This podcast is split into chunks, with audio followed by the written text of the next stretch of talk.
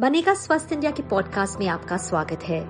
हमारा फोकस है एक स्वास्थ्य, एक ग्रह, एक भविष्य, यानी कि one health one planet one future हमारा लक्ष्य है सभी के लिए स्वास्थ्य, और ये भी कि कोई पीछे न रह जाए, क्योंकि सिर्फ़ एक स्वस्थ भारत ही बनेगा एक संपन्न भारत।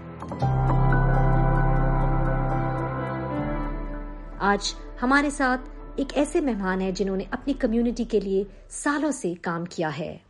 चर्चा के लिए हमें ज्वाइन कर रहे हैं श्री गौरी सावंत ट्रांसजेंडर एक्टिविस्ट हैं और ट्रस्टी हैं साई सावली फाउंडेशन ट्रस्ट के। आज हम जानने की कोशिश करेंगे कि क्यों इंक्लूजन और डाइवर्सिटी ज़रूरी है ताकि हम इनक्वालिटीज और एड्स को खत्म कर सकें। ये भी जानना ज़रूरी है कि इस विश्व एड्स दिवस पर हम समझें और समझाएँ कि कैसे दुनिया भर में एड्स को लेकर भेदभाव हम सबको सामूहिक तौर पर प्रभावित कर रहा है। एड्स के प्रति भेदभाव खत्म करें और इसके साथ एड्स और अन्य महामारियों का भी खात्मा करें। तो आइए बात करते हैं गौरी जी से। थैंक यू गौरी जी आप आज आज हमें आज हमारे साथ आप जुड़े हैं। वर्ल्ड एड्स डे है और ये एक बहुत इंपॉर्टेंट दिन है जहाँ हम यूनाइट हो सकते हैं पूरे वर्ल्ड वाइड में एच uh, की इस लड़ाई के खिलाफ। आप कई सालों से कम्युनिटी के लिए काम कर रहे हैं। हमें बताइए कि जो आप आसपास की जो विसिनिटी में ट्रांसजेंडर्स के लिए, खासकर जो एच और एड्स से इन्फेक्टेड हैं, आप उनके लिए, उनके एक न्यूट्रिशियस मील के लिए भी काम कर रहे काफ़ी सालों से। इसके पीछे क्या थॉट था? नमस्कार। हाँ आज वर्ल्ड एड्स डे है, पर ये खुशी का दिन नहीं है। मेरे लिए ये दिन का महत्व ये है कि जो मेरी सहेलियाँ गुजर चुकी है, जिनके लिए हम कुछ कर नहीं पाए, उनको याद करने का दिन है। अब मैं चाहूँगी कि ज़्यादा दिन ये वर्ल्ड एड्स डे ना रहे वेरी फ्रेंकली इसके ऊपर जल्द से जल्द वैक्सीनेशन आ जाए एच आई एड्स के ऊपर दवा निकले। मतलब ए सेंटर्स जो है, पर ये एच का दिन ना हो। जैसे आपने कहा कि मिड डे मील जी हाँ हम लोग एच एड्स ऐसे नहीं, सिर्फ़ हमारे सब कम्युनिटी के लिए अन्नपूर्णा करके किचन चलाते हैं, जो हमारी संस्था है सखी चाचो की ट्रस्ट उसके तहत। क्योंकि अगर आप देखोगे कि बंबई में ज़्यादातर लोग मतलब जो मेरे कम्युनिटी के लोग ज़्यादा कोई होटल्स में जाते नहीं, लोग उनको लेते नहीं।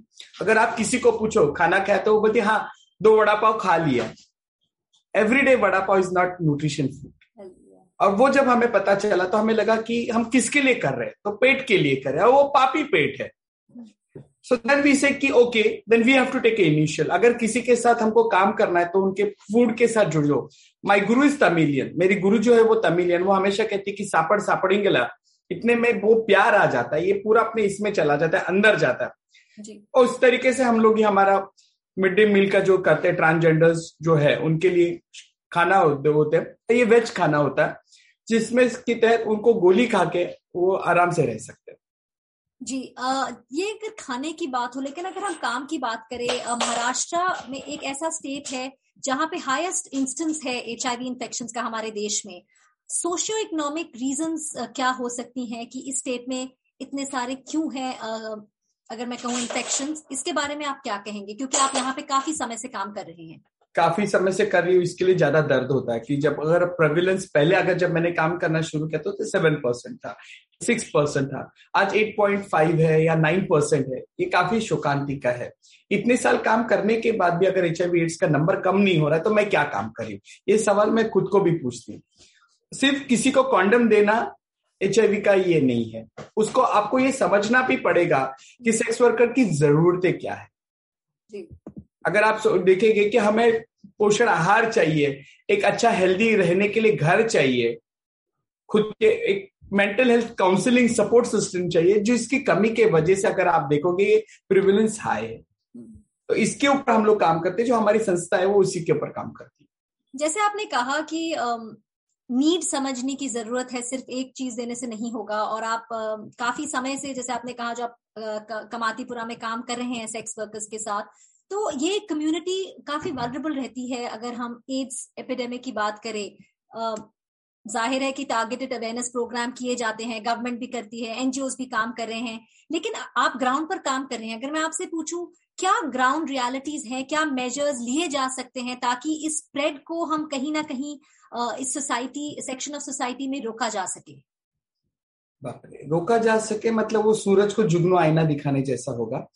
तो मैं कहूँगी पहले हमको ज़रूरत पर मतलब कॉन्डम की अगर बात किए जाए, अगर आपको ये पता चले जाए कि हम लोग जो समलैंगिक पुरुष है, जिनको man who have sex with man हम कहते हैं, उसमें कैटेगरीज में ना जाए, हम उसको समझने की कहेंगे या तृतीय पंथी वो एनल सेक्स प्रैक्टिस करते हैं। तो उनके लिए ज़्यादा थिक कॉन्डम होना ज़रूरी है जेली देना ज़रूरी है। वो बजट में प्रिविलेंस होना बहुत ज़रूरी है। फिर उनका मेंटल हेल्थ काउंसलिंग होना बहुत ज़रूरी है।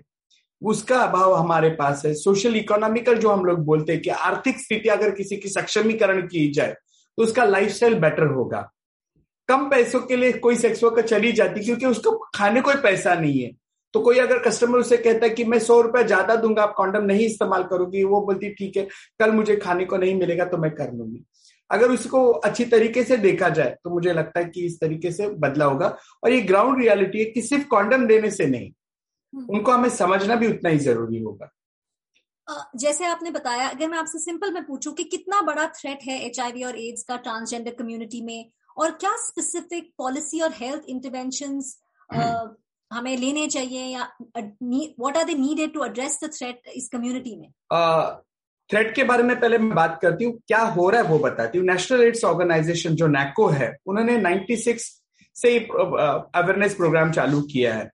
जबकि हालाँकि सेक्शन 377 एक अलग कहता है कि एनल सेक्स को हम लोग बैन करते हैं। फिर भी ये हाई रिस्क बिहेवियर होने के बावजूद भी भारत सरकार का जो प्रोग्राम है, केंद्र सरकार का, आरोग्य के ऊपर नेशनल एड्स ऑर्गेनाइजेशन ये हमें कॉन्डम दे रहा है। मतलब आप समझने की कोशिश करो ये कितना भयानक रूप है इसका।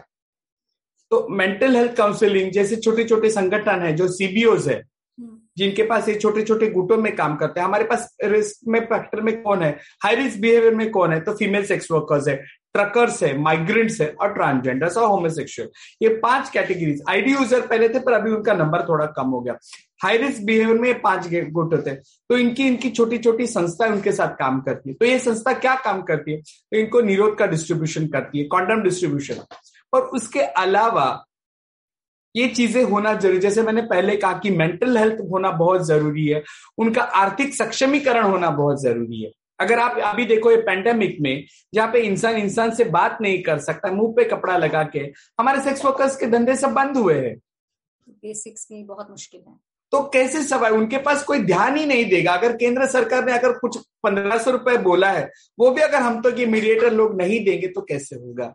ट्रांसजेंडर्स को बहुत कम पैमाने पे महाराष्ट्र गवर्नमेंट जैसे वेलफेयर बोर्ड की मैं एक सदस्य हूँ हम लोगों ने डिक्लेयर किया पर अभी तक अगर आप देखोगे केंद्र सरकार ने देने के बाद महाराष्ट्र गवर्नमेंट ने पैसा नहीं दिया हम्म। अगर ये पैसा अगर हमको मिलता या राशन मिलता तो एक बेटर लाइफ होता था पैंडेमिक में हम्म, हम्म। तो सिर्फ़ एक सेक्स वर्कर्स को सिर्फ़ एक निरोध देने से उनके क्वेश्चन सॉल्व नहीं होंगे कि हमको बाकी के लोगों के लिए और ये कमिटियों पे हमारे लोग होना बहुत ज़रूरी है।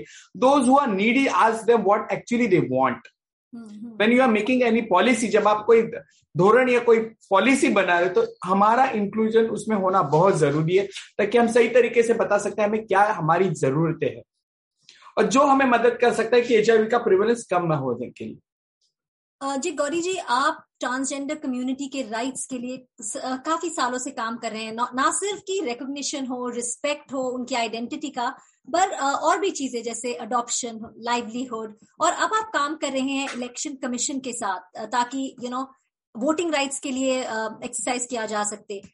कितना मुश्किल रहा है ये सफ़र आपके लिए? और क्या लेजिस्लेशन अगर हम बात करें, क्या रोल वो प्ले कर सकती है ट्रांसजेंडर पर्सन के लिए? क्योंकि ये बिल 2018 में जब आया था प्ले में, इसके खिलाफ भी बहुत ऑपोजिशन थी। बिल के बारे में मैं ज़्यादा नहीं कहूँगी, पर 2014 में जब हम सुप्रीम कोर्ट गए I was the person who file the petition supreme court मैं उसकी याचिका करता हूँ। तो मुझे बड़ा खेद होता है कि भारत का संविधान ने कहा आई द इंडियन सिटीजन वहाँ पे कहीं स्त्री और पुरुष नहीं कहा है। फिर भी मुझे न्यायालय लड़ाई लड़नी पड़ी। आज सात साल हो गए। आज कहीं जाके हमें इंक्लूजन में हमें लिया जा रहा है। हम्म। और जब मैं भारत की नागरिक हूँ तो मेरा ये फंडामेंटल राइट है वोटिंग का। आप उसे डिनाई नहीं कर सकते हो। सिर्फ़ हमें कैटेगरी चाहिए थी एज अ थर्ड जेंडर करके। तो महाराष्ट्र की मैं इलेक्शन ड्यूटी एम्बेसिडर हूँ ये मेरे कंधों पे बहुत बड़ी ज़िम्मेदारी है। फिर उसके बाद आ जाता है कि हमारे लीगल प्रूफ नहीं थे। Because I was a born as a male मैं लड़का के रूप में पैदा हुई थी। मैं कोई तृतीय पंथी करके पैदा नहीं तो ये सारे चीज़ों के ऊपर अभी हम लोगों ने करके अभी महाराष्ट्र में जैसे हमें कहा गया महाराष्ट्र इलेक्शन आयोग ने भी हमारे लिए थोड़े नियम शिथिल कर दिए कि गुरु का कार्ड दे दो या कोई एनजीओ रेफर करेगी। हमें वोटिंग के कार्ड्स मिल रहे हैं। तो इस बार ज़्यादा प्रमाण पे हम वोटिंग करेंगे एज ए तृतीय पंथी करके क्योंकि भारत का कानून हमें कहता है कि मैं भारत का नागरिक हूँ। अब मुझे मेरा मतदान के अधिकार से कोई नहीं रोक सकता। सो ये अच्छी पहल है। और जैसे आपने कहा कि यू नो कि आप पे बहुत बड़ी ज़िम्मेदारी और आप काम भी इतना, आपको ऑब्वियसली जब ज़िम्मेदारी के साथ रिस्पॉन्सिबिलिटी भी आती है। सुप्रीम कोर्ट में अगर हम बात करें, जैसे आप खुद कह रहे थे कि 2014 में ये हुआ था और इंडिया भारत में हमारे दो मिलियन ट्रांसजेंडर पॉपुलेशन है और थर्ड जेंडर के तौर पर उन्हें 2014 में इक्वल राइट्स के तौर पर you know they obviously accepted पर लेकिन अभी भी अगर हम बात करें डिस्क्रिमिनेशन ये जो डबल डिस्क्रिमिनेशन अगर मैं आपसे कहूँ, ये भी बहुत है। एक तो है कि उन्हें कई बार रिस्क होता है कि उन्हें शन किया जाता है उनसे बात नहीं की जाती। लेकिन साथ साथ क्योंकि आज वर्ल्ड एड्स डे है एक एच स्टेटस की वजह से भी डिस्क्रिमिनेशन होता है। तो क्या चैलेंजेस हैं? स्टिग्मा एक बहुत बड़ा चैलेंज है कम्युनिटी के लिए? कम्युनिटी uh, अगर हम कहेंगे व्हाट व्हाट इज़ मीनिंग हमको ये समझना पड़ेगा समाज का मतलब क्या है? माँ बाप बहन भाई और जो हम आप बात करें वो समाज। हमारे तृतीय पंथी समाज में कोई एचआईवी होने की वजह से हम किसी से दूरी नहीं बनाते क्योंकि हमें सबको पता है कोयले के खान में काम करते तो कालत कभी ना कभी लगेगी। हमें दूर करते। अभी चार महीने पहले मेरे पिताजी गुजर गए। मेरे घर वालों ने मुझे बताना उचित भी नहीं समझा था कि मैं उनके फिनरल में आ सकूँ।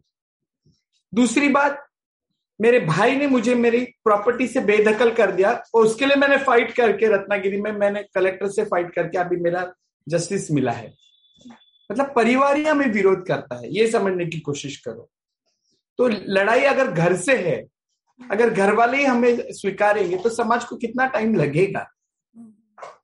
एच एड्स का खतरा हाँ भारतवर्ष में ज़्यादा है, पर मैं कहती हूँ कि अगर उसके ऊपर भी अगर हम अच्छे तरीके से काम करेंगे तो ये प्रमाण कम होने के लिए बहुत आसान होगा। तो कहीं ना कहीं जैसे आपने बताया, काम भी कुछ ऐसा है एंड सब at least in the community acceptance है। लेकिन अगर हम बात करें लीविंग नो वन बिहाइंड एक ये एड्स रिस्पॉन्स का भी सस्टेनेबल डेवलपमेंट गोल का भी एक कोर प्रिंसिपल है। uh, इसके बारे में आप क्या कहना चाहेंगे? क्योंकि कहीं ना कहीं क्या आपको लगता है कि पॉपुलेशन ज़्यादा वनरेबल हैं एच को? एक्सेस uh, नहीं मिलता उनको uh, जो सर्विसेज़ के लिए और जो हाल ही में जो कोविड नाइन्टीन पैंडमिक चल रहा था चल रहा है इनफैक्ट इसने कहीं ना कहीं और भी मुश्किल कर दिया है कम्युनिटी के लिए? बिल्कुल सही आपने कहा कि देखो भारत सरकार हमें निरोध दे रहा है। जो एचआईवी के ट्रांसमिशन के मोड है जिसमें अनप्रोटेक्टेड सेक्स के लिए। तो सरकार हमें निरोध दे रहा है नो डाउट पर सिर्फ़ निरोध ही देने से होगा क्या?